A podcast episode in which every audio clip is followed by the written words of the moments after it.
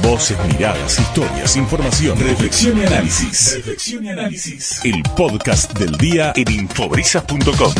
Antes que nada, realmente agradecerles porque para nosotras ustedes tienen un rol fundamental este, ayudarnos a utilizar este tema que efectivamente este, por los datos que vos das eh, que son así, son reales eh, 50 femicidios lo que va de enero y febrero nada más, 33 intentos de femicidio, eh, con formas cada vez más crueles, además, para, para asesinarnos. Eh, eh, un, tema que también es alarmante en cuanto al crecimiento, justamente son los abusos sexuales intrafamiliares y también las violaciones grupales, ¿no? Bueno, el ejemplo último de, del barrio de Palermo, en Capital, nosotras lamentablemente en Mar del Plata también vivimos este, en el camping El Durazno, ¿no? La violación grupal este, a, una, a una nena de 14 años en ese momento.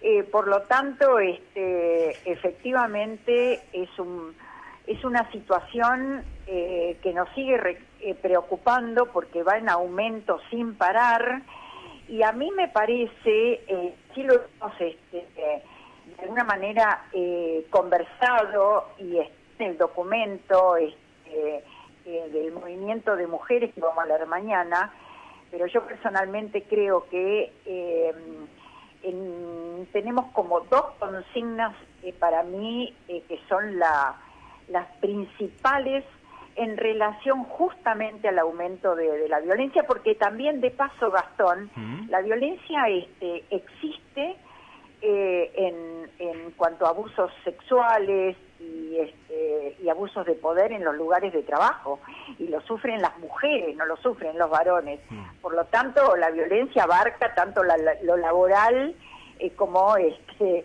digamos, eh, todo, el, todo el resto, en todas las instancias, digamos, de nuestra vida, ¿no? Mm. Entonces, nosotras este año eh, exigimos más que nunca eh, que se declare la emergencia nacional en violencia de género con presupuesto acorde y necesario y justamente para que eh, esta consigna se efectivice, planteamos que la deuda es con nosotras y con nosotres y no con el FMI.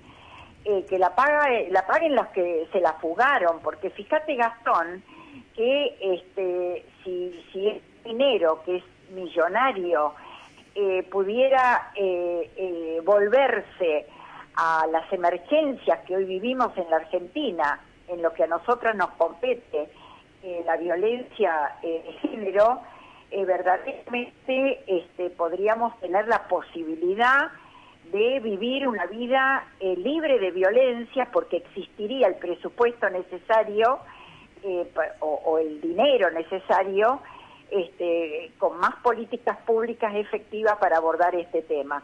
Eh, yo entiendo que eh, sin presupuesto acorde, las palabras se las lleva el viento y lamentablemente todo lo que baja de los programas, que nos parece súper importante, de los dos ministerios, no alcanza, son absolutamente este, insuficientes mientras se siguen llevando vidas, este, como bueno, la última de esta niña Wichi, ¿no? Mm, que mm. creo que es la segunda en Salta, este, de un femicidio atroz, eh, y por lo tanto lo que nosotras este, pretendemos es que eh, eh, se deje de deje de ser números, ¿no? Mm.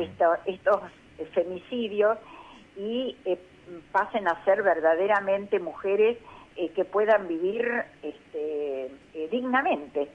sin duda, sin duda. Bueno, Laura, mañana entonces este, mucha actividad a partir de las 4 de la tarde en pleno centro de Mar de Plata, en eh, Luro y Mitre, y a partir de ahí un mes con este, muchas cuestiones que comunicar, mucha difusión, mucha militancia y mucho acompañamiento, por supuesto, para seguir poniendo de contexto todo esto que, estamos charlando, ¿no? Y todo esto que es necesario, por un lado, legislar, por otra parte, este, controlar y sancionar, prevenir, por supuesto, y fundamentalmente laburar desde la educación, ¿no? Ahí es donde radica todo esto. Exactamente, esto último que decís, porque sin, este, sin que eh, no se cumpla efectivamente este, la, la ESI, eh, que es la educación sexual integral, muy difícilmente este, también podamos eh, lograr que haya un cambio de paradigma, un cambio verdaderamente cultural en los niños y las niñas, digamos, este, que tantas veces se ve como natural o se naturaliza este, la violencia hacia las mujeres, siendo que efectivamente este, este, este es un tema eh, de cultura de siglos, de siglos, ¿no? Este, de opresión a las mujeres, este, de, sociedades patriarcales como las que tenemos, por lo tanto este, hay que dar, digamos, eh, eh, una, una forma distinta para poder abordarlo al tema también en forma distinta. Y por supuesto, también lo que vos decís, Gastón, acá hay que hacer cambios profundos. Desde el Estado tiene que haber cambios profundos, sobre todo en la justicia, en el Código Penal. No puede ser este, que, violadores, abusadores, este, golpeadores, no cumplen con lo mínimo este, que es una, una restricción de acercamiento, por ejemplo. Entonces, verdaderamente este, estamos hablando de esta cultura que hay que cambiar de raíz este, pero no perdemos la esperanza, todo lo contrario, estamos más firmes que nunca, Gastón, mm. este, y seguimos en la lucha porque finalmente lo vamos a conseguir con toda seguridad. Sin dudas. Laura, un placer, mañana nos estaremos viendo en el centro, gracias. Sí, no, gracias a ustedes, un abrazo enorme. Un abrazo, hasta luego. Bueno, Laura Hochberg, de la Multisectorial de la Mujer, contándonos un poco todo lo que se viene para este, para este 8M. Antes de repasar brevemente algunas actividades que se van a estar haciendo en paralelo durante este mes, muchas de ellas organizadas por el, municipio, eh, hoy se está hablando mucho de la aplicación Código Violeta, App Código Violeta. La pueden buscar así en el smartphone, en el Play Store. Eh, esto hace un año más o menos en un hackathon que llevó adelante el, ministerio correspondiente. Se presentaron más de 150 eh, bueno, iniciativas distintas tecnológicas y a partir de ahí surgió esta aplicación Código Violeta que este, fue elaborada con los distintos ejecutivos y a partir de ahí le permite a las mujeres reportar actos de violencia de género a los centros de monitoreo públicos, como puede ser por ejemplo el COM en Mar del Plata.